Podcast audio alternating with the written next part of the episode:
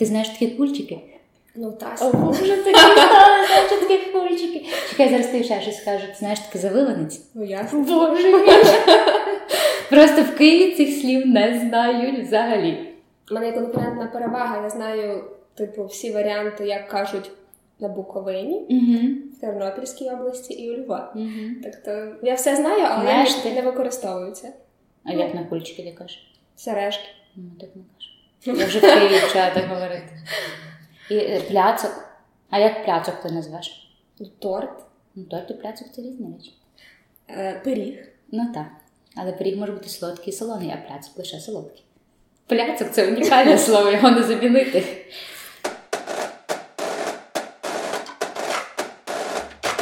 Вони приймають рішення щодня, інколи помиляються, але завжди перемагають. Це герої піар-подкастів Килини Бішер. Слухай піар-подкасти, коли зручно тобі. Піар-подкасти Килини Бішер. Проектуй досвіди та ділися ними.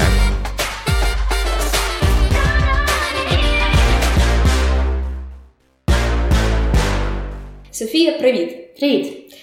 Сподіваюсь, ти мені пробачиш, якщо я почну цей подкаст з того, що змушу зачитати твій же текст з інстаграму. Звичайно. Як вижити з креативністю та 100 доларами в кишені? Кілька років тому, коли я приїхала покоряти столицю, в мене не було нічого. В буквальному сенсі: ні грошей, ні знайомств, ні розуміння, з чого починати. Було тверде бажання знімати кіно. В результаті я попала в Кама на фільмейкінг, де, на моє превелике розчарування в той момент, вчили побудові рекламного бізнесу та зйомці реклами. Там почався мій нелегкий шлях до продакшену і в результаті власного агентства. За той час я пережила фактично все: гуртожиток з непевними сусідами, зимування на закрутках. Дякую, мама, що не дала померти з голоду. Освоїла професію асистентів всіх департаментів на площаці та навчилася готувати макарони 101 способом. Основне засвоїла найголовніший урок: просто так нічого з неба не падає. Якщо щось дуже хочеш, то йди, повзи і вигризай. Зараз дивлюся на все це з усмішкою. А тоді, зізнаюсь чесно, шанси вижити були мінімальні. Але ж доля любить сміливих, чи не так? Мені так було незвично читати цей текст, тому що я вперше тебе побачила таку ефектну, впевнену в собі білявку, ну ніби з гри престолів, на тендері щодо соціальної реклами. І коли гортала оту цю історію, ну повірити не могла, що твоя творча кар'єра почалась з макаронів. Ті зміни, які я вже бачу, тобто ти є засновницею компанії. В тебе є команда, якою можна пишатися і варто пишатися. От оці зміни сталися тому, що ти внутрішньо щось собі змінила, чи ти просто сформувала правильне оточення в новому місті, в яке ти переїхала? Ну насправді я б не сказала ні одне, ні інше. А зміни стались, тому що я не здавалась. От щойно буквально, е, скажімо так, на бекстейджі я почула, що в тебе була можливість побачити, як працюють творчі індустрії не тільки в Україні, а й за кордоном. А, Мабуть, для розігріву буде дуже круто почути, в яких країнах ти жила, і чи справді набагато складніше проявити себе в іншій новій для тебе країні, ніж в твоїй рідній. В чому плюшки України? В тому, що ти мусиш вміти все. Е, Неважливо, хто ти є на площадці, тобто ти, якщо ми говоримо суду про мою сферу про креативну індустрію, ти можеш бути режисером, чи оператором, чи продюсером, ти маєш вміти розбиратися у всьому. Чи це є стилістика, чи це є постановка світла, чи це є прораховка бюджету, чи це є робота з акторами. За кордоном все дуже чітко і ти виповнюєш конкретну роль. Якщо ти носиш каву, ти суто носиш каву, і тебе в житті не попросять тримати сі стенди. Якщо ти займаєшся, допустимо, підбором акторів, ти займаєшся суто підбором акторів, ти не маєш нічого спільного ні до стилю і так далі. Е, Тому там більш вузько спеціалізовано, але там легше, напевно, пробитись і попасти. Тобто, якщо ти вже попав, ти рухаєшся по драбині. А в нас, на жаль, трошки інакше. Але це суб'єктивна думка, моя історія. Як ти пробивалася? Як пробивалася я? О, я. Я починала з того, що я була асистентом всіх можливих департаментів на всіх площадках. Коли приїхала в Київ, я поступила, як якраз я читала в пості в КАМ на фільмейки, на режисуру. Я думала, що я буду знімати великий фільм і зразу так через рік-два. Але але там була, на жаль, реклама, тому я вдарилась в рекламу. І насправді це таке прикольне тренування якраз перед зйомкою власного кіно. От і я бігала за всіма режисерами, продюсерами, щоб стати їхнім асистентом. Таким чином я познайомилася з одним досить відомим продакшеном, попала туди на кастинг, починала працювати із кастингу, потім асистентом стиліста, потім е, другим режисером. Аж тоді вже пішла в продакшн як повноцінний продюсер. Це моя перевага, це мій плюс, що я бачу, хто де провтикує на площадці, якщо таке є. Яка роль тобі ближче продюсера чи режисера? Бо я от була начитала книжку а, Роднянського mm-hmm. Виходить продюсер, і для мене відкрився повністю новий світ, такий дуже складний, непростий а, марафонище. Ти постійно біжиш, аби досягнути результату, і стільки факторів тобі заважають цього досягнути. От що тобі ближче? Насправді найкращий продюсер для режисера він сам. Найкраще він організує так, як він собі уявляє, але це дуже важко поєднувати. Тобто, якщо ти займаєшся режисурою, плануєш кадр, говориш, працюєш з акторами, уявляєш собі сцену, і ти маєш це все паралельно організувати, це дуже е, великий об'єм роботи, і з ним не завжди можливо справитись. Мені завжди була ближча режисура. Мене цікавив креатив, розробка написання самого сценарію, розробка самої історії, підбір всіх референсів, мудбордів, трітментів і стилістичного напрямку. Але так як е, ми починали з дуже малих бюджетів з дуже малих бюджетів приходилось організовувати все самі. І я в це втягнулася, і це мені навіть виходить краще. Як не печально, але це так. Тобто з продюсуванням взагалі все супер. Тоді тобі, мабуть, зараз важко делегувати, якщо ти так знаєш, кожну деталь пропрацювала і розумієш, і тут я найкраще відчую, яка актриса потрібна, і тут одяг я ліпше підберу. Чи нема в тебе тепер провисання з тим, що ти забагато а, в мікроменеджмент вникаєш? В принципі, це є моя проблематика. Е, в чому прикол? Що класно? В тому, що я навчилася маленькі проекти, які мені вже не цікаві віддавати. А соціальні проекти, на жаль, я не можу віддавати. Я їх і продюсую, і режисую сама. У мене є лінійні продюсери, які займаються там. Повністю всім від бронювання студії і там спілкуванням з кастингом чи з реквізиторами, художниками-постановщиками. І вони беруть на себе цю всю дрібну роботу. В глобальній організації в підготовці роблю все я від затвердження акторів, затвердження локацій, написання там навіть мудборд складаю я здебільшого, а потім передаю стилісту. Це є проблема, коли ти навчилася все робити сама, тобі важко потім це віддати. Ну але я зараз цим борюсь активно. Шукаю собі асистента, до речі. Це чудове оголошення. Я, чесно кажучи, погодилася без вагань, якби була трошки більш юна. А я б не взяла без вагань. Якщо я потім е, віддам посаду директора, сама піду знімати кіно. А, Так що є, є перспективи. Варто підв'язатися під е, це слово кіно, але я. Спробую цього не зробити, і все-таки хочу поговорити про твою компанію. Mm-hmm. Отже, правильно називається Tequila Creative House, mm-hmm. так? Так. Я вже знаю, що це на честь твоєї собаки. Розкажи, будь ласка, як так сталося, тому що не кожну компанію називають іменем свого улюбленця. У мене були дуже важкі часи. Якось так склалося, всі зірки лягли так, що в мене була прям така серйозна депресія е, з кількома факторами зв'язана з переїздом в Київ, з банкрутством, з тим, що я втратила гроші, які я досить непогано заробляла за кордоном, прийшлось переїхати в Україну, і відповідно для мене це був шок з розставанням, з колишніми стосунками. У мене була справжня така депресія, що мені не хотілося нічого. Я не хотіла вже ні працювати, ні стосунки заводити, ні соціальним життям жити. А в мене була собака, яка мене вчила не здаватися. Тому що вона завжди прибігала до мене, там мене облизувала, я знала, що мені треба встати зранку і вивести її. І мене реально собака навчила не здаватися в житті. І от я таку аналогію навела: що якщо ти будеш дбати і любити, і леліяти свою справу, так як свого улюбленця, вона буде давати тобі такий самий фідбек. Тому воно в мене дуже пов'язане. Зараз я сиджу, дивлюсь на Софію, а в неї на грудях значок.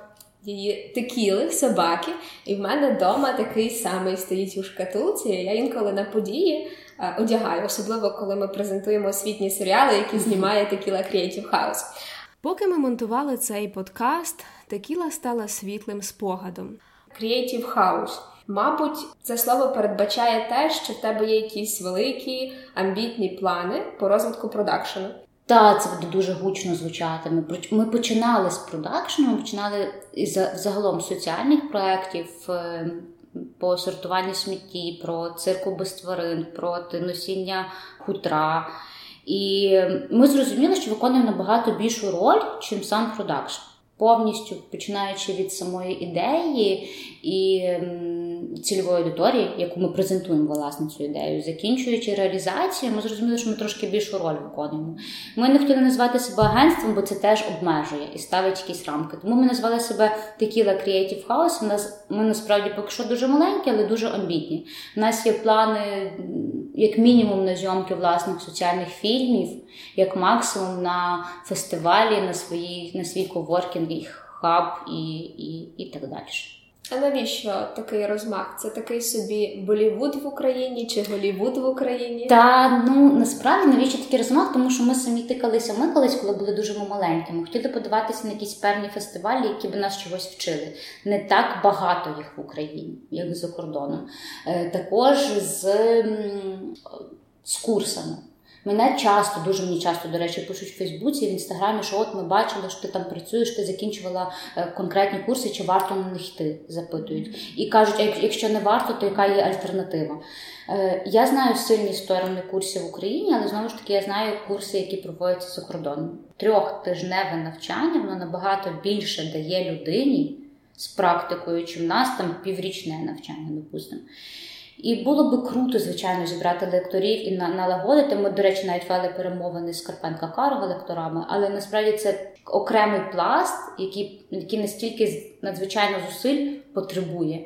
Тому це поки що відкладається, бо ми все-таки хочемо більше в кіно. Питання навіщо? Ну, навіщо Питання... створювати от це Бо в нас немає аналогій. У нас у нас є креативні якісь простори, та але вони дуже обмежені, дуже закриті. Круто, коли людина може обирати. Зроблю аналогію з марками одягу. Круто, коли ти можеш вибирати, чи ти хочеш вдіватися в мастхев, чи в вовк, чи в українського бренду, чи в закордонного, в спортивний одяг і так далі. Так само в креативній індустрії. Круто, коли людина може обрати, що їй крутіше. Вона хоче для себе більше практики чи більше теорії. В нас в Україні є курси, які навчають там рекламі, зйомці реклами. Чи зйомці серіалів, але немає по зйомках кіно абсолютно нічого. У нас єдине твоє навчання це польові умови на площадці. Коли ти запихаєшся, як я запихалась асистентом, я йшла навіть не другим режисером, це First ID, а помічником другого режисера. Тобто є перший режисер, другий режисер і не хлопушка, а третій режисер, який робить таймінги, планує на площадці. Там от я йшла, щоб побачити, як це виглядає в кіно, бо більше я не розуміла, де знайти цих знань в Україні. А круто, якщо є можливості. Тобто ем, зараз я доросла до такого, що мене дуже радує, що на площадці більшість моїх знайомих, з якими я разом закінчила цей курс, з якими я разом починала. Хтось виріс в оператора, хтось в стиліста, хтось виріс в продюсера. І от навіть наші молоді спеціалісти знімають дуже круті і короткометражки, і фільми. З ними об'єднуватися і приводити людей вчитись, як воно насправді буває. Бо немає аналогії, на жаль. Ну чи принаймні, можливо, я про них не знаю. Ну, мабуть, тому що довго не було грошей на кіно, і в Україні майже нічого не знімалося. Потім відбувся певний бум mm-hmm. через державне фінансування, і творчі команди навчились фандрейзити. Відбулася mm-hmm. нова хвиля того, що ти можеш аля створити свою кампанію по збору коштів. І якщо твоя ідея дійсно проривна і вона чіпляє людей за серце, вони будуть готові кидати і 10, і 100, і тисячу гривень. Я так считала, зрозуміла, що тобі буде цікаво створювати своє авторське кіно, або mm-hmm. ти вже його створюєш. Mm-hmm. Ну, наразі це посвячений лише мій сценарист, який з цим працює. І наші слухачі. Е, так, загалом, чому ми почали з соціальної реклами? Е, нас цікавить соціальні, скажімо так, не соціальне кіно, а фільми, які висвітлюють якісь певні активні соціальні тематики про які або говорити стидно, або через те, що ми там росли в радянському союзі, в нас немає цих тем. І от якраз там якраз аналогія це паразити. Я думаю, всі дивились цей фільм. так? Я не дивилась, але я читала огляд, я розумію про що це варто подивитися. так. І в мене є кілька тематик, які, по-перше, болять мене. І по-друге, я думаю, вони дуже актуальні в нашому суспільстві, про які би ми хотіли поговорити. Я думаю, що ми почнемо. Там тема, звичайно, що на повний метр, але ми почнемо з коротких соціальних ем, ніби серій. Це буде, якщо хтось бачив серіал, або якщо ви бачили серіал е, Смерть, любові роботи. Це офігенський серіал, там автор кожної серії інший, вони з різних країн, але в них є спільна тематика, на яку вони працюють. Тут в нас є спільна тематика соціальна, от болючі теми Там буде про аб'юзивні стосунки, і там буде про е, зв'язок матерів з синами, і там буде про соціальну нерівність. І такі маленькі короткі серії, як, як збір короткометражного кіно. От. І звичайно, що ми хочемо вирости до повного метра, але ми так вирішили їсти слона ложкою. Це дуже правильний підхід їсти слона бівштексами. Mm-hmm. Загалом навіть так можна відтестувати, чи дійсно твоя ідея буде резонувати з великою mm-hmm. кількістю людей, як вони реагують. Тому що в будь-якому разі будь-яка там творча історія, кіно а, накладається на персональну історію людини, та як вона це щитує. А в продовження твоїх рекомендацій я пам'ятаю, є. А, Дуже круте кіно дикі історії, там нарізка з шести різних сюжетів, абсолютно не пов'язаних між собою, і ти тільки захоплюєшся історією, котра розгортається на твоїх очах, ось розв'язка, ось наступна історія, і твій мозок е, вчиться перемикатися дуже швидко. Mm-hmm. І загалом, після цих шести е, там шматків, серій, маленьких серій в рамках одного кіно, та, ти просто бурлиш адреналіном. Mm-hmm. Так. Тоді чи правильно я розумію, що соціальна реклама е, це як певний вектор, який тебе наближає до твоєї мрії про mm-hmm. соціальне кіно. На жаль, в нас в чому проблематика там в Україні в площадках розміщення. В нас немає площадок, де би дивились короткометражки. Це є буквально в нас взагалі мало кінотеатрів, а які крутять короткометражки, так взагалі одиниці.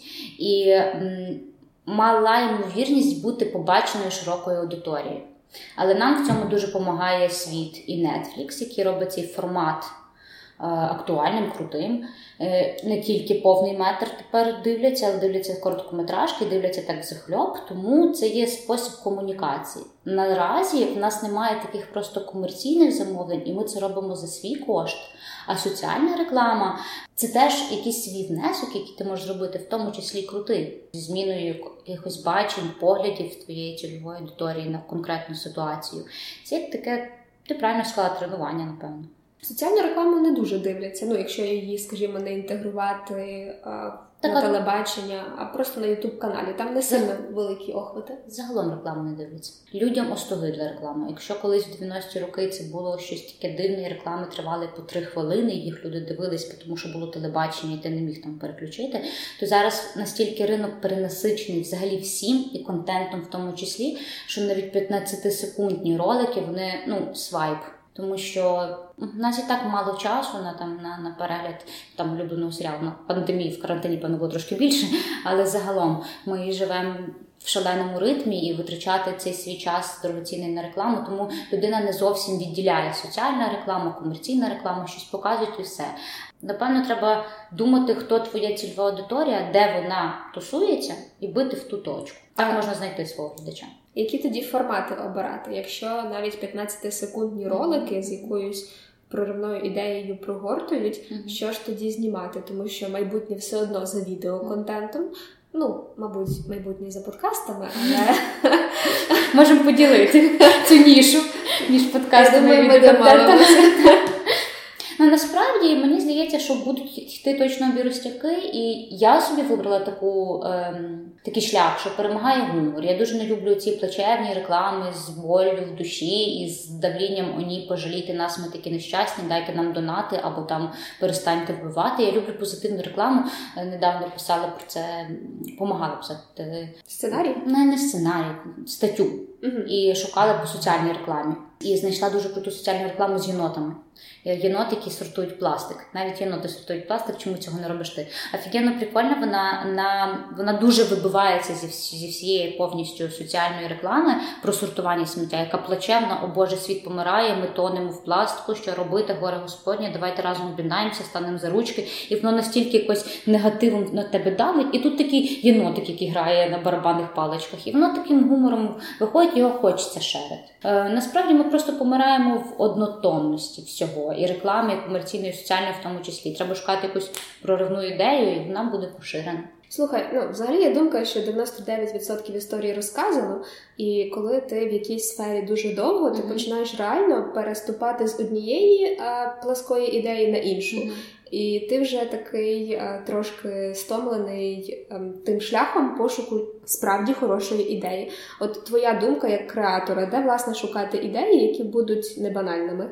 Так казав мій ментор. Я недавно закінчила школу швидкої драми що всі його історії вже написані, і це його найбільше біль. Допустимо, якщо ми говоримо про е, не соціальну рекламу і не рекламу загалом, а про короткі метри, мене насправді дуже багато шикарних історій, які можна розказати. І саме крута історія це твоя історія.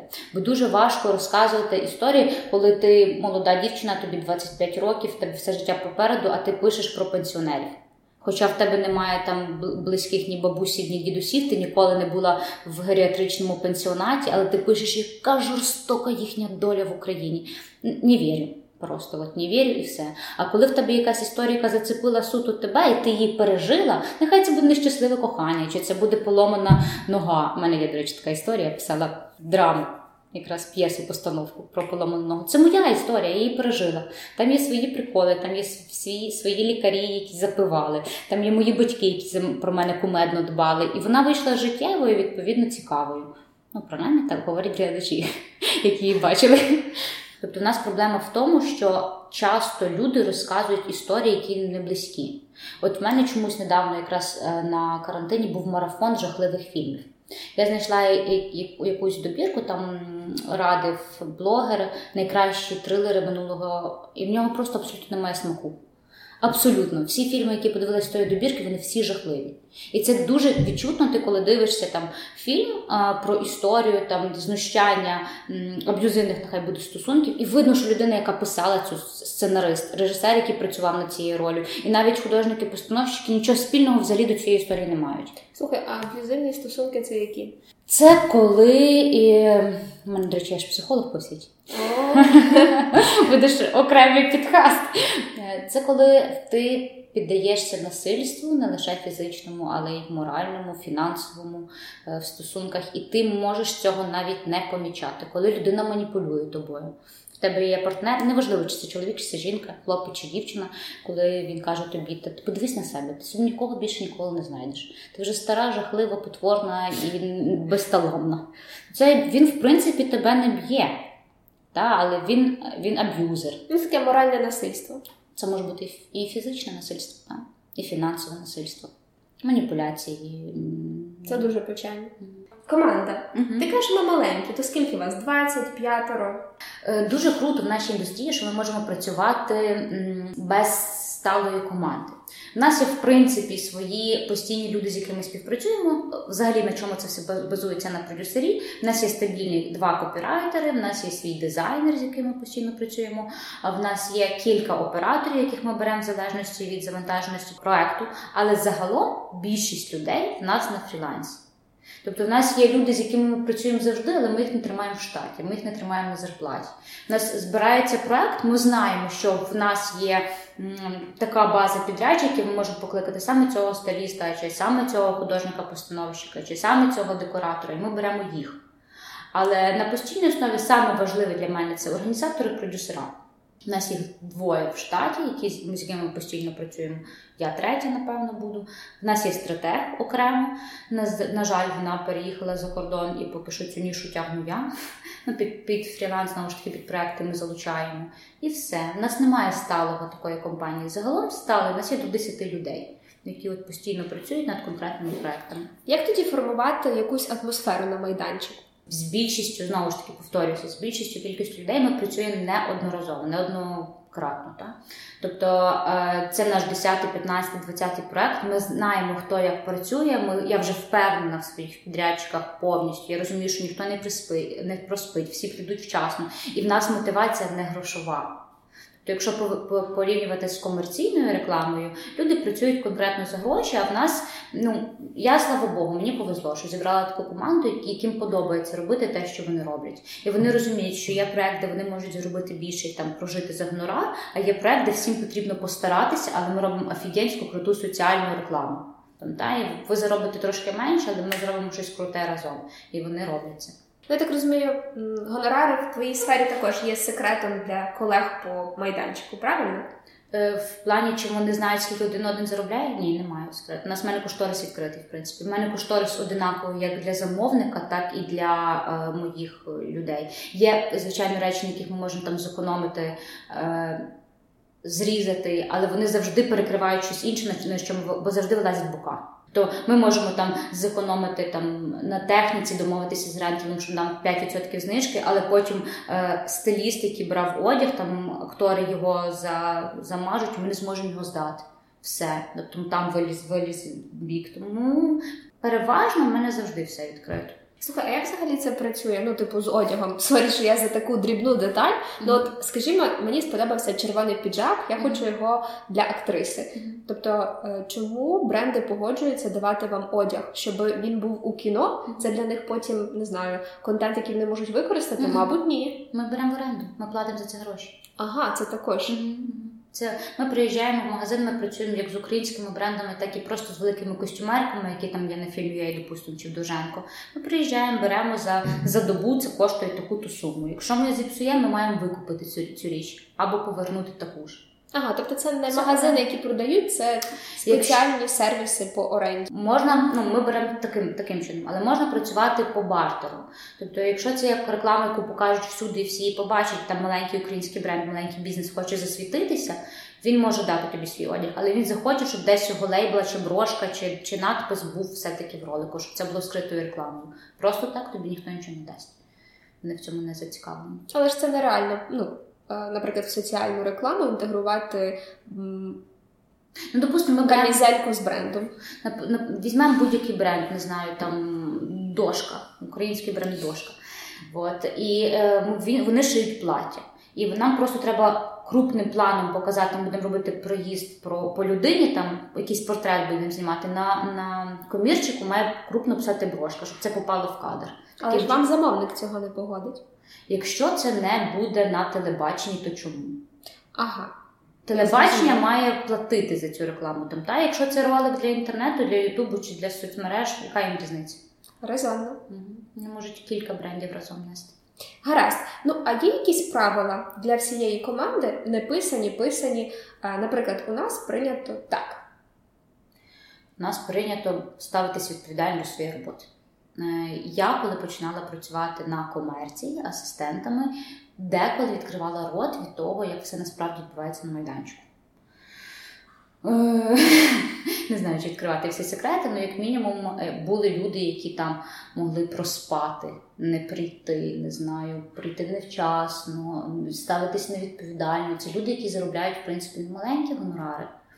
Можливо, в них не було достатньої мотивації. В нас прийнято якщо ти берешся за проект, ти ставишся відповідальною. Я зразу попереджаю людину, в тебе тут гонорар невеликий, це соціалка, він обумовлений. Якщо ти розумієш, що ми там будемо скоро допустимо знімати рекламу, у нас там вже заплановано 15 робочих годин. Якщо будуть ще переробки, це буде 20 знімальних годин. Ти йдеш, якщо ти йдеш, ти будеш до кінця, і ти будеш. І в нас всі люди відповідальні. Це єдине, що я вимагаю.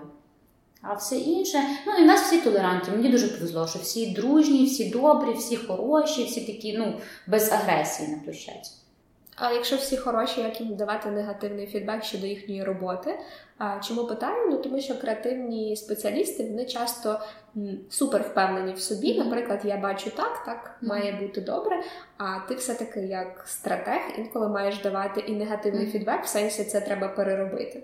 Це можна мирно обговорювати без істерик. У мене є попередній досвід е, роботи найманого працівника, де все обговорювалося з таким стуком по столі і ну, тобто це все не так, це все не то, і взагалі ви всі безталанні. І навіщо це не конструктивна критика? Давати критику конструктивною. Тобто, дивіться, е, мені не зовсім подобається ваш креатив, бо він націлений, він впусту. Він б'є, він не б'є по жодній точці. І ти даєш конструктивну критику, чому не так, не так і не так. Якщо людина адекватна, вона тебе почує. А якщо ти починаєш робити це з агресією, з негативом, ну який ти хочеш отримати від неї фідбек? Такий же, напевно. Скільки тривала ваша найдовша зйомка? Е, Найдовша зйомка, на якій була я ще асистентом, це був перемач. Я тоді працювала асистентом стиліста. Е, Ми збирали, у нас було більше 500 точно людей на площадці. Там було два дня зйомки в полі, і загалом 48 годин, з яких ми спали. І ще підготовки, напевно, десь тиждень, які ми теж не спали. І Ми спали, може, години 2-3, і в нас просто ми вже глюкали на кінець другого дня. Ну так, це було більше навіть 48 годин. Моя зйомка особиста, це було. У нас були по 28 годин зйомки без перерви. Наше як агентство найбільш найдовша зйомка була 12 годин, бо ми дуже стараємося не переходити через таймінги і дуже жаліємо свій персонал. Тобто це є зміна 12 годин. Ми стараємося зробити якісь відсипни для людей і дознімати на наступний день. Угу.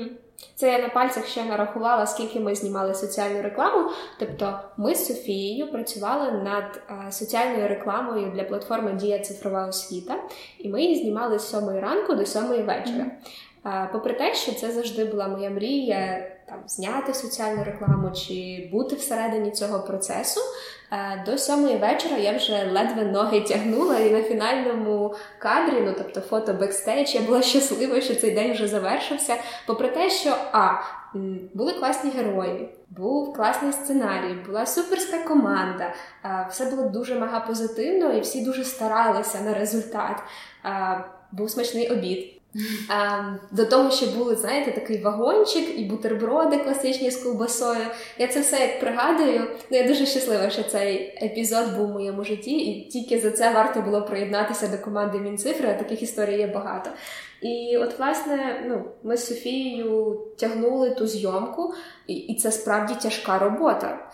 Я ще, до речі, хотіла тобі засвітити цифри. Тобто, нашу соціальну рекламу ми дуже старалися її зробити побаченою. Mm-hmm. І ми розуміємо, що там, наприклад, е, платформа мала на старті фокус на людей поважного віку, тому йшли на телебачення. І оця реклама, яку ми зняли, щоб ти розуміла, її показали по 37 регіональних телеканалах, по чотирьох національних. Тобто це громадське, перший Україна, 24 і 18 радіостанцій прокрутили трек. Більше того, одна радіостанція перемонтувала якось по-своєму і сказали, що вони навіть не проти, аби ми іншим радіостанціям дали покращений ролик. Круто. Зараз ви можете послухати, як звучала ця реклама. Привіт! Мене звуть Світлана, і я вже давно сплачую квитанції в інтернеті. Дві години в черзі? Ні. П'ять хвилин на сайті. Буду тепер правильно. Не ведусь на милих котиків. Новини вмію перевіряти. З прогнозом розібралася. Ще зранку парасолю взяла. А донька місяць тому народила. В пологовому одразу і свідоцтво, і прописку зробили. Послуга є малятко називається. У соцмережах профі. Музику слухаю, рецептами ділюся. Перше зі святами вітаю. Технології! Так що тут робите? Я телефон заряджала. Будь на часі. Навчайся на платформі Дія. Цифрова освіта. Якими роликами, котрі зняла твоя команда, ти найбільше пишаєшся наразі? Напевно, це в нас був кейс для Happy Paw, Petmate. Це є фонд для безпритульних собачок і котиків. Перше, це соціальний цілий проект, який ми робили навіть не те, щоб безплатно, ми робили за свої гроші. Ми вклали свої гроші в цю рекламу, щоб її могли побачити. Це про адопцію собак з притулків. По-перше, для мене ця тема дуже болюча і гостра. Е, я дуже люблю тварин і не можу дивитися на те, як люди беруть, бавляться і викидають. Ми закликали замість того, щоб купляти тваринок, зайдіть, візьміть притулок. Це хороша тематика, це хороший посил. Це перше. Друге, мені повезло взяти тоді дуже круту команду, з якими я працюю ще досі. і Ми будемо ними знімати скоро знову. Я коли дивлюся на конкурентів чи на подібні проекти, і які гроші дивлюся, були потрачені на ці проекти з набагато гіршим результатом. Можливо, я це суб'єктивна думка, тому що я хвалю сама себе зараз, так? але я ну пишаюся цим результатом, тому що всі працювали безкоштовно, всі працювали добу. В нас була от якраз доба зйомок. Ми знімали дві реклами за один день за свої гроші. Ми домовлялися зі студіями, з тваринами, з технікою майже безкоштовно просили, щоб це любили робили люди. Шалена, шалена кількість зусиль була прикладена, але воно того варто. У нас є на сайті, можна подивитись. На жаль, на жаль, ми не можемо проплатити, щоб його запускали ще досі ці ролики. Але в той час ми домогли, щоб їх крутили в планеті кіно перед показом, в ну в соціальних медіа. Це і так зрозуміло, і на якихось платформах ще домовлялися сам фонд, щоб виставляли. А і з ними ми виграли кілька фестивалів. До речі, з цієї реклами. Де зараз стоять нагороди? Ой Боже, у нас завжди проблематика в тому, що коли ми е, подаємося на фестивалі і нам пишуть, що от відбудеться фестиваль, ми прив'язані в інший проект. І ми виграли, ми взяли якісь е, на молоді місця, ми взяли місце на Бруківці, друге, по-моєму. Ми взяли на закордонному одному фестивалі, і ми на жоден з них не попали. Це дуже печально, але нас тішить принаймні, що в нас є письмове підтвердження, що ми виграли. Тоді статуетку ніхто не присилає, ні? Ну, можна домовлятися, але так як знову ж таки у нас команда не така велика, в нас немає окремої людини, яка би цим займалася. Ми вже внирнули в інший проект наступний, і там розгрібаємо всіма лапками, і нам трохи не до того. Як карантин вплинув на вашу роботу? Багато брендів заморозили свої проекти. Чи зробили так ви, чи ви навпаки активно знімали, дотримуючись е, вимог? Нам, напевно, дуже повезло. Тому що, по-перше, ми помагали, намагалися активно розказати людям і про вірус, і про апарати ШВЛ, тому що було багато е, психів, що всі люди хотіли автоматично скупляти ці апарати на випадок чого. А ми інформували про це. І е, нам повезло ще, по-перше, в цьому руслі, що ми, як фрілансери, навчилися працювати не лише в офісі. Ми можемо працювати як окремі одиниці е, віртуально. От У нас Zoom чи Skype е, бесіди були задовго до того, як це стало мейстрімом. Ми разом і монтували по скайпу, ми разом і проводили наради онлайн. Тобто для нас це вже не було вперше. Єдине, що на самих зйомках у нас були жорсткі обмеження. От історія, яка сталася, ми знімали соціальну рекламу, досить крупну, яку мали запустити ще в травні, але перенесли в зв'язку з карантином. Вона скоро буде всюди висіти теж в Україні. Побачите. То ми знімали, нам прийшлося зняти всю студію, не лише один павільйон площадку. Тому що була, ми якраз почали зняти, почали її знімати, запустили проект, коли були суворі обмеження в карантині, де більше 10 людей на площадці. Ми мусили зняти всі локації. У нас в одній кімнаті сидів стиліст, який гримував, інший, е, який стиль робив, інший сидів гример, в третій сиділа я з монітором, в четвертій були зйомки по одному актору. Не незвичайний вихід ситуації, так завжди ніхто не робить, тому що це дуже їсть бюджет. А скажи, будь ласка, ось зараз ти пропонуєш ринку соціальні ролики. Mm-hmm. Наприклад, в тебе, звичайно, є ціла лінійка продуктів, але це твій фокусний, за яким тебе впізнають. Mm-hmm. Чи є в тебе таке внутрішнє бажання запропонувати українському ринку якийсь унікальний формат, чи ти готова битися за проекти в Червоному океані? Тобто пропонуючи просто кращі ідеї замовникам або кращі ціни? Е, загалом мені напевно повезло, тому що до мене приходять по сарафанному радіо, нас вже знають, і до нас зараз звертаються навіть більше, чи ми можемо виконати. У нас зараз працює дві команди паралельно, які створюють от концепти, і і в нас проводяться брейнштормінги, і я вже деколи путаюсь, що куди. Е, Є багато комерційної реклами, так як ми знімали її до того, і знову ж таки нас є постійні клієнти. Зараз я надаю перевагу соціальній рекламі. У мене лише є теми табу, які я не збираюся знімати. А будь-яка соціальна тематика, яка дає можливість людині замислитись, мені цікаво. Я от знаю, що я точно не буду знімати е, реклами хутра, хутрових виробів взагалі, тому що для мене це табу, і я е, ярий противник того, щоб їх носили і використовували чиюсь смерть як моду. Я знаю, що ми не рекламуємо тютюнових виробів точно, і ми не рекламуємо цирку і всяких розваг з тваринами. То у нас тварини лише можуть бути в ролику як як для захисту тварин. Але без Алкоголь можна? Е, Алкоголь це вибір людини, напевно, так. Не мають нічого проти алкоголю, це твій вибір вживаєш, ти не вживаєш, головне робити це з розумом. Скільки має мінімально спеціалістів працювати над соціальною рекламою, які їхні ролі, і загалом, ну, типу, від яких бюджетів можна до тебе стукатись? От, наприклад, я б тобі написала Софія, хочу. Відеорекламу мого подкасту. Калин, якби ти мені написала, сказала, знімаємо вже сьогодні і безплатно. Бач, тебе від місця. Ну насправді, насправді, е, я собі пам'ятаю свою першу соціальну рекламку, яку я знімала в Києві. Бо ми працювали ще до того у Львові, знімали про Крим Сос, і ми знімали ще за кордоном соціальні проекти. Якщо говорити про Київ, це після навчання в камі. Нас було троє. Нас було троє. Ми були і о, нас був оператор. Ми були і режисерами, і продюсерами, і стилістами, і гримерами, і всі робили все. Головне бажання, от реальне бажання і мотивацію мотивацію мати не фінансову чи якусь там ти хочеш прославитись, а розуміти, для чого ти це робиш. Ми знімали тоді просто на конкурс соціальної реклами цю рекламку. Ми знімали, тому що в нас така соціальна позиція. Ми виступаємо за цирк без тварин. Ми виступаємо за ну, у нас є свої соціальні переконання. Нас зібралося троє. Ми знайшли досить круту актрису, яка погодила зніматись безплатно. Дуже відома в вузьких колах. Ну, вона в зараз навіть в широких колах, тому що вона зараз в групі вогонь. А тоді вона ж не була в групі вогонь, а була в Апачі. Але ми домовились не безкоштовно. Вона теж дуже крута, дуже класна, дуже відкрита.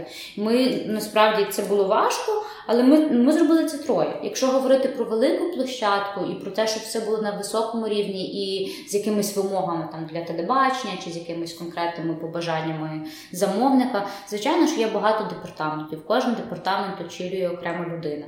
Але при бажанні це можна зробити своїми зусиллями. А на кого ви зараз рівняєтесь? Я не знаю, я собі не ставлю насправді якусь таку мету бути кращим за український чи навіть закордонний продакшн. Я собі ставлю мету доносити до людей якісь певні цінності. У мене інакший шлях. Я не говорю, що треба бути супер мега крутим. Я поважаю українські продакшни, які пробилися, які теж росли з якогось маленького там ем, колективу в троє людей, як ми там, та? і доросли до такого, що вони вже є відомі на кілька країн чи навіть на весь світ. Але в нас немає такої цілі, в нас інша ціль. Ми говоримо зі своєю аудиторією і дуже раді, коли нас чують. А, Мені здається, для тебе логічно мати свій влог, в якому ти будеш розповідати, отак як сьогодні, е, історії з бізнесу, якісь переживання, тому що не всі проекти стаються, якісь розсипаються. Чому в Софії Гребенник ще не має свого влогу? Мені здається, що це окрема робота. То я справді хочу встигнути всюди і зразу. Я дуже активна, і мені хочеться і, і, і мати час на хобі, мати час на свою сім'ю, мати час на свою собаку, мати час на свій бізнес, і крім того всього, щоб писати сценарій власного кіно. І мені здається, що загалом блогери е, це, це люди, які займаються цим професійно і на рівні роботи. То ти маєш зранку встати, розказати, що в тебе заплановано на весь день. Е, Показати, чим ти займаєшся. Я, в принципі, деколи щось там інстаграмі, але я не роблю це. Ну мені не потрібно, щоб це було примусово. Ти маєш встати і поділитися, який тебе проект. Коли в мене наразі зараз там ми ведемо чотири паралельних паралельних проекти, і я просто не встигаю. Я сиджу вночі, підбираю кастинг під проект, який вже буде наступного тижня. Е, Думати про свій влог чи випадати там на тиждень з інстаграму, це автоматично мінус там кілька сотень тисяч підписчиків. І воно воно тебе загружає замість того, щоб окриляти. Ну як на мене. Тоді давай про ритм. Як е, встигати жити в такому графіку? Чи власне зйомки це і є життя? Я не люблю робити все в кайф. Я взагалі зайнялася цією професією, тому що мені це в кайф. Мені завжди казали, ти ніколи не зможеш знайти роботу, іди працюй там, ну, ставай директором, є робота, є твоє життя. Чому? Ну тобто, все, що я роблю, я від того кайфую. Подорожі, я кайфую, зйомки, я кайфую, креатив це круто. Читати книжку це круто. І в мене воно все єдине, що я переключаюсь. Я мушу взяти там 15 хвилин перерву, піти прогулятися зі своїм псом, чи подивитися якусь е, там передачу, чи, чи блог когось, щоб потупити, розгрузити трошки мозок. Там, та? Але все, що я роблю, я, я люблю робити. Яке в тебе хобі? У мене хобі багато. Від самих банальних, які в принципі люблять всі це подорожувати. Я люблю відкривати для постійно щось нове. І то по таких диких країнах на Європі, а потім по чомусь такому я би подорожувала дуже такому. Я вже Європу майже всю об'їздила. Мені цікавіше там Мексика, Нова Зеландія, мені цікаво дуже Австралія. Це країни, які я ще хочу побачити. Також читати. Я дуже люблю відкривати для себе щось, якісь нові світи. І з книжками ти ніби проживаєш нове життя. Як українських акторів, так і, і, і світових, і сучасних, і старих люблю дуже багато різних історій. Малюю. Я малюю картини. У мене свій власний стиль, він такий трошки карявенький, напевно, подібний на наш логотип.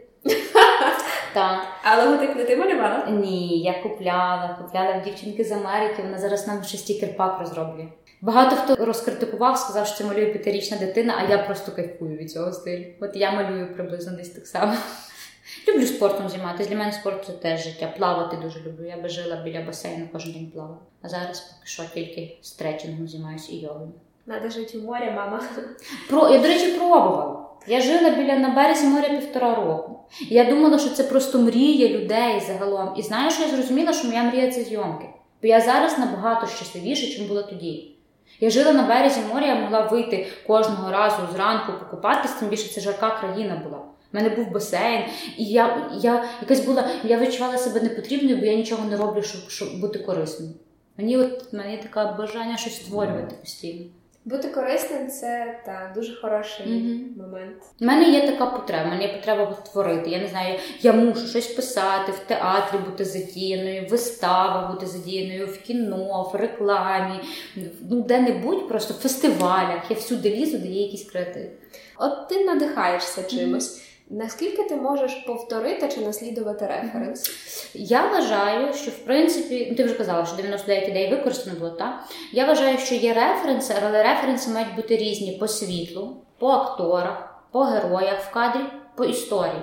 Тобто, тобі сподобався якийсь дуже. У нас дуже багато є фільмів з одинаковим повністю сюжетом. Ну, з подібним. Всі фільми про любов там, так? Він зустрічає її, на кінці вони женяться, ну нехай буде.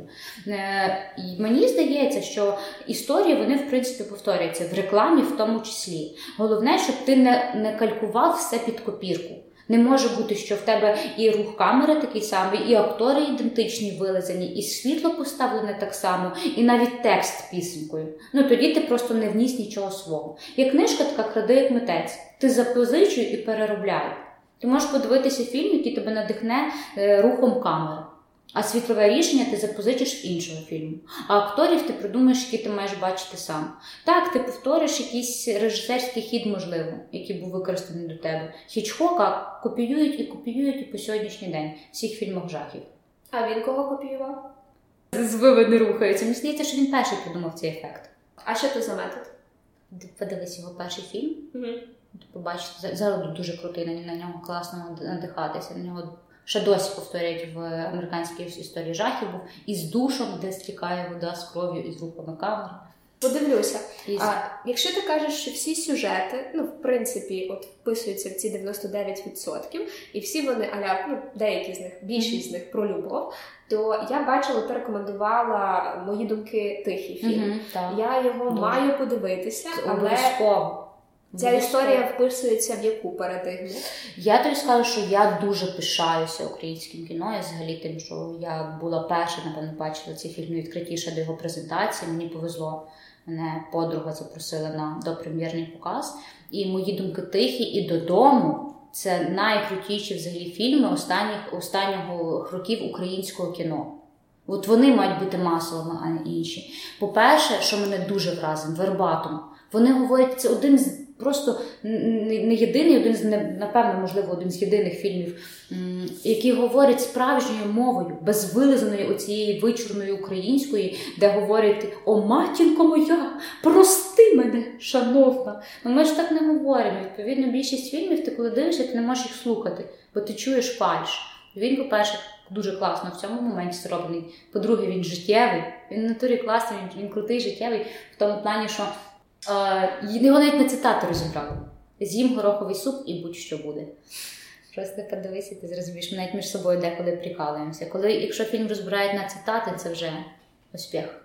Звідки тебе береться цей весь оптимізм, який я бачила завжди і чую сьогодні? Мені дуже повезло, напевно, з людьми, по-перше, які мене оточують. З чоловіком він мене дуже підтримує. От насправді, після того він вірить в мене. Навіть є якісь якісь речі, в які я сама в себе не вірю. Там, та? Я коли працювала там продакшн, він мені казав, чому ти там працюєш на когось? Створи щось власне, розвивай своє, тобі це вийде. А я шукала в собі якісь відмазки. Та ні, та це треба фінансування, та це треба мати гроші, це треба мати якийсь певний стартап, та нічого не вийде, я буду сидіти без проєктів. Він такий, та ти попробуй, ну не вийде, то не вийде. І от, по-перше, це круто, коли в тебе є така підтримка з боку. У мене дуже круті батьки, які, коли я, я ж психолог, і ну, це типу перспективна, крута, класна професія. І я писала дуже багато і робіт на цю тему, виступала на конференціях. Ми склали власну методику по роботі з дітьми з особливими потребами. І мені батьки казали, тобі ж так все виходить, чому ти міняєш сферу діяльності? Я говорю, я буду робити те саме, тільки ширшою кількістю людей. Не з одним пацієнтом працювати, а з великою цільовою аудиторією. Це в принципі те, до чого я йду далі. Люди, які біля мене є, мене завжди підтримували і не обрубали мені крила. Тому це, Гарні це... крила. так от, які компліменти собі могла би зробити Софія? Ти знаєш, мені навпаки казали, що я себе переоцінюю. Угу. А, тобто, що я деколи дивлюсь так, озираюсь на майбутнє, і я згадую фразу fake it till you make it.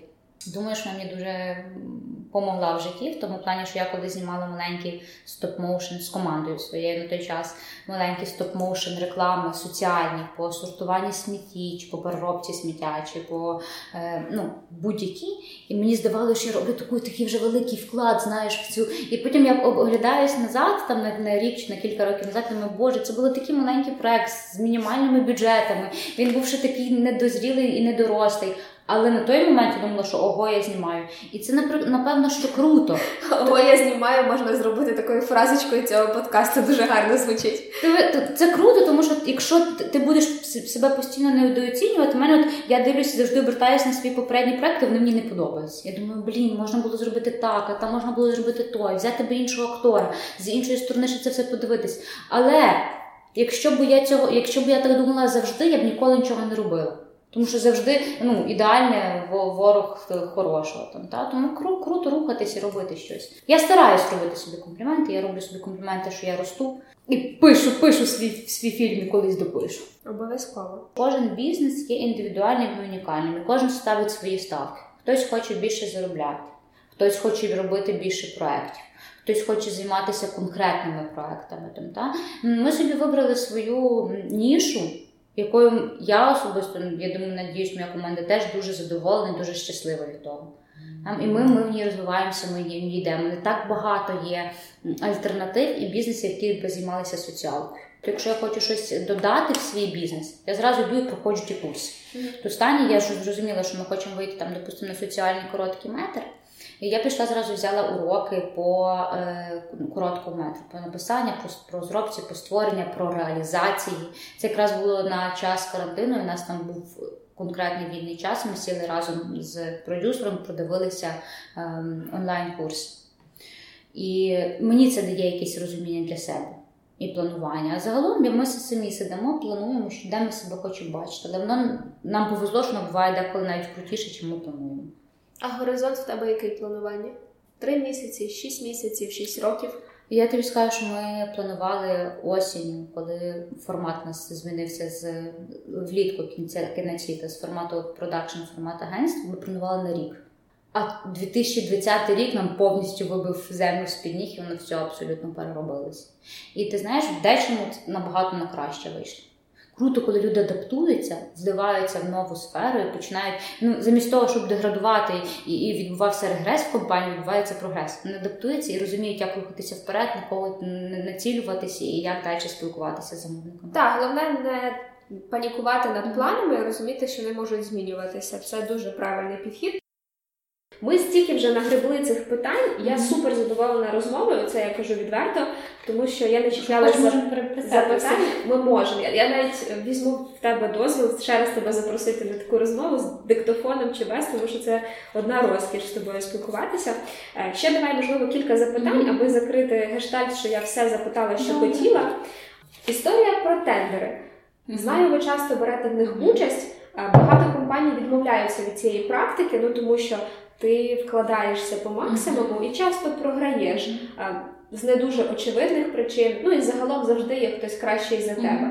А ти любиш тендери? Як часто ви їх виграєте? Чи готова ти довгостроково ну саме бачити тендери інструментом, як ви знаходите нових замовників? Ти знаєш, для нас тендер ем, це тренування.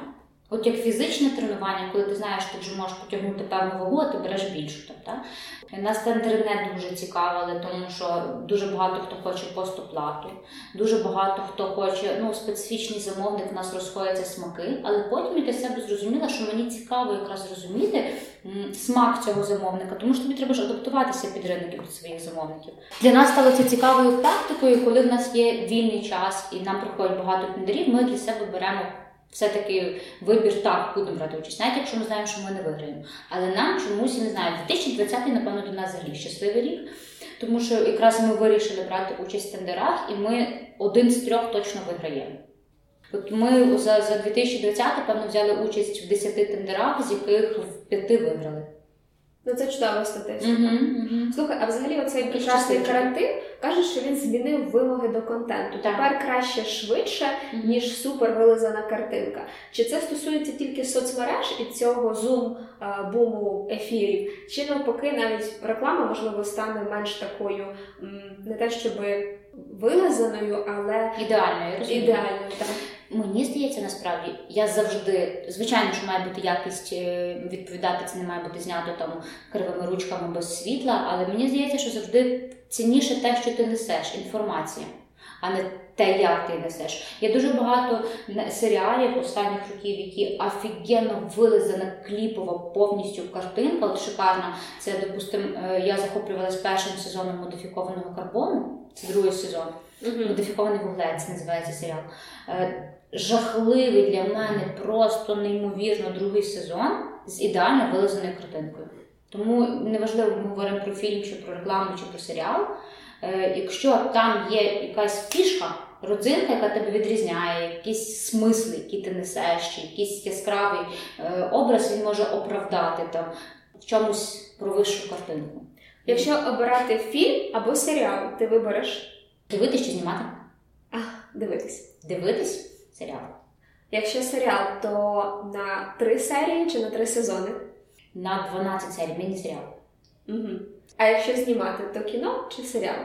Хотіла взагалі кіно, насправді. Зараз мені ближчий формат нетфліксівський, е, міні-серіалів, е, збірки історій. Цікавіше, він економить час і більше ламає мозок. Чужі історії це чужі історії, чи можна навчитися на чужих біографіях? Е, я думаю, що краще їх знати, якщо не повторяти помилки, але жити своєю історією, своїм життям, не копірувати нікого під копірку. Які технології змінять твою сферу за найближчі 5 років?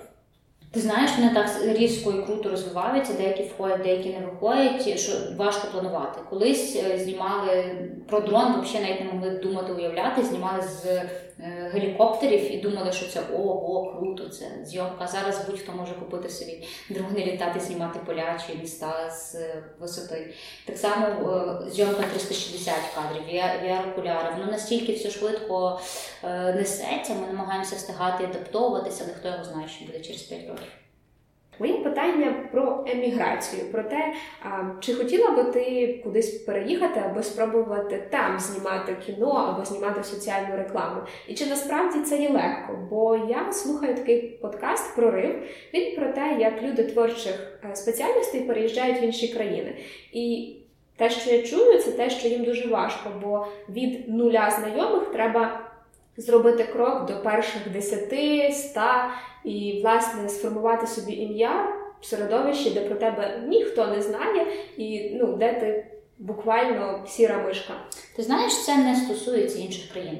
Взагалі питання переїзду будь-якого. Якщо ти з Чернівців, чи ти зі Львова, чи з Одеси і переїхав в Київ, ти будуєш в себе з нуля свої знайомства, свій ринок співпраці, своїх замовників, свій колектив ти будуєш з нуля. Якщо ти переїхав в Чикаго, чи ти переїхав в Каїр, чи ти приїхав в Лондон, ти теж робиш все з нуля. Тут питання не міграції країни. Мені навпаки здається, що по моєму принаймні попередньому досвіді за кордоном це робиться легше.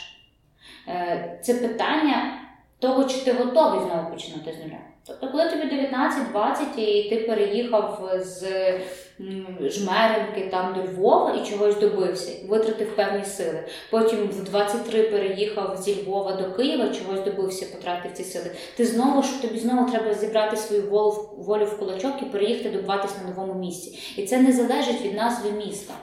Я, якщо говорити про мене, однозначно би хотіла спробувати і маю на меті спробувати співпрацю з, з, з закордонними там, та, за, і замовниками, і проектами, і напевно швидше всього це США, а не країни Європи. Дуже цікаво прийняти їхній досвід. Він явно відрізняється від нашого, він мені багато чим імпонує. І в дисципліні, і в підготовці, і, і в специфіці роботи. Але е, іммігрувати, мені здається, це дуже гучне слово. Мені здається, пробувати завжди варто. Але напевно там, де народився, там пригодився, роби щось хороше на, на, на тому місці і, і, і там, де ти зараз є, а не, а не живи майбутньому і великими мріями. Які ситуації, які моменти мали в твоєму житті найважливіше значення? Е, Це, напевно, кілька переїздів. змін локації проживання, бо знову ж таки я повторюся, на кожному місці мені потрібно було виборювати все з нуля. От остання крапля це була Київ. Я коли переїхала, я вже здалася, опустила руки казала, що це вже останній раз, і мені все надоїло, і і це була дуже така криза в моєму житті. Це це я не знаю, чи це негативне, чи позитивне, тому що після негативного досвіду почалися позитивні, позитивні зміни. Друга ситуація це одруження, тому що мені повезло знайти Native Soul, і людину, яка мене підтримує повністю, що в моєму професійному рості, що в особистому, що в нас однакові захоплення, в нас однакові цілі, в нас однакове бачення світу і рух. І Ми разом розвиваємося до чогось ростемо і в фінансовому, матеріальному плані, і в плані емоційному. Ми разом не цікавимося чимось новим. Ми замість того, щоб лежати там, деградувати, як ліниві тюлені, хоча деколи теж практикуємо. Нам цікавіше піти політати там з дельтапланом чи попробувати е, вазу робити з глини. Ми постійно щось нове, ми кудись рухаємося разом. Мені повезло, що він більше більше пушить, а не тягне назад. От тому це друга ситуація одруження. І третя ситуація, не знаю. Я думаю, що це напевно якраз повернемося в самий початок. Це це те, що я завела собаку, воно мені дало якусь відповідальність і розуміння, не знаю, забрало егоїзм, напевно. Я несу відповідальність за ще якусь живу тваринку, відповідно, і відповідно нового члена сім'ї. Ні разу сьогодні не уточнила, чи можна Tequila Creative House вважати сімейним бізнесом. Адже ви з Максимом працюєте по суті разом. Загалом це дуже таке питання Максим, ми це виріжемо. Ні, це можна, це це круто, це класне питання. Насправді просто е, коли ми познайомилися, мого чоловіка вже був свій продаж. Загалом я психолог, він юрист. Він працював юристом, у нього була своя робота. Крім того, він мав свій маленький бізнес і віддушину, це свій продакшн. Він безпосередньо займався зйомками. В той момент я працювала в іншому продакшені. Ми з дівчатками, у нас був свій колектив, ми знімали стоп-моушен. Е, він однозначно пушив мене робити щось своє. Стоп-моушен – це коли салфетки рухаються, так? Ну, не обов'язково салфетки. Рухати. Стоп-моушен – це магія руху предметів в кадру. Тобто ми робимо багато фотографій, і за допомогою багатьох фотографій ми можемо щось змінювати. Ти можеш дивитися, як відкушується кусочок стаканчика, що по природі відео є неможливим. А насправді ми відломуємо. Чи розбиваємо стаканчик. Там там у нас є багато відео, можна подивитися на них. Тому він однозначно пушує, однозначно він є частиною, але він е, розвиває більше свій бізнес. Він він є частиною мого, але він не претендує ні на що. Він класний. Ні, ну, Він він дає мені розвиватися окремо самостійно з моїм колективом. Відповідно, я там керую, у мене є свій колектив, свої підрядники, свої колеги, свої продюсера, а він допомагає мені в тяжких проєктах, коли це потрібно. І бере мене завжди в свої проєкти. Підтягує. Він набирає режисера. Мені подобається режисура. Мені подобається, що якраз його компанії з мене знімається весь тягар продюсування і організовує всі його команди. Я приходжу лише займаюся картинкою в кадрі.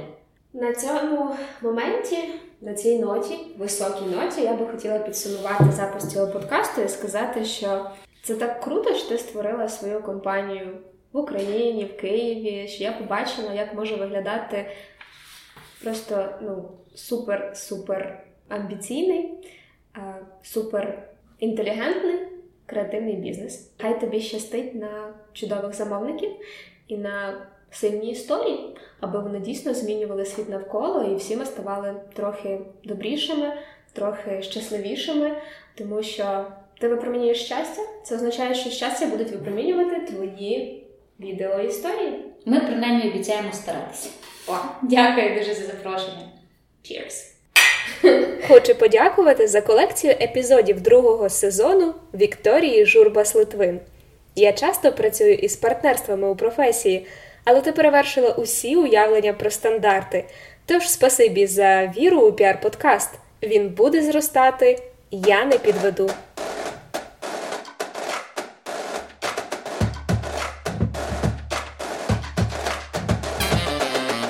Місто транслює емоції та досвіди, рухай проекти вперто, люби, що робиш, і слухай піар-подкасти Килини Бішер.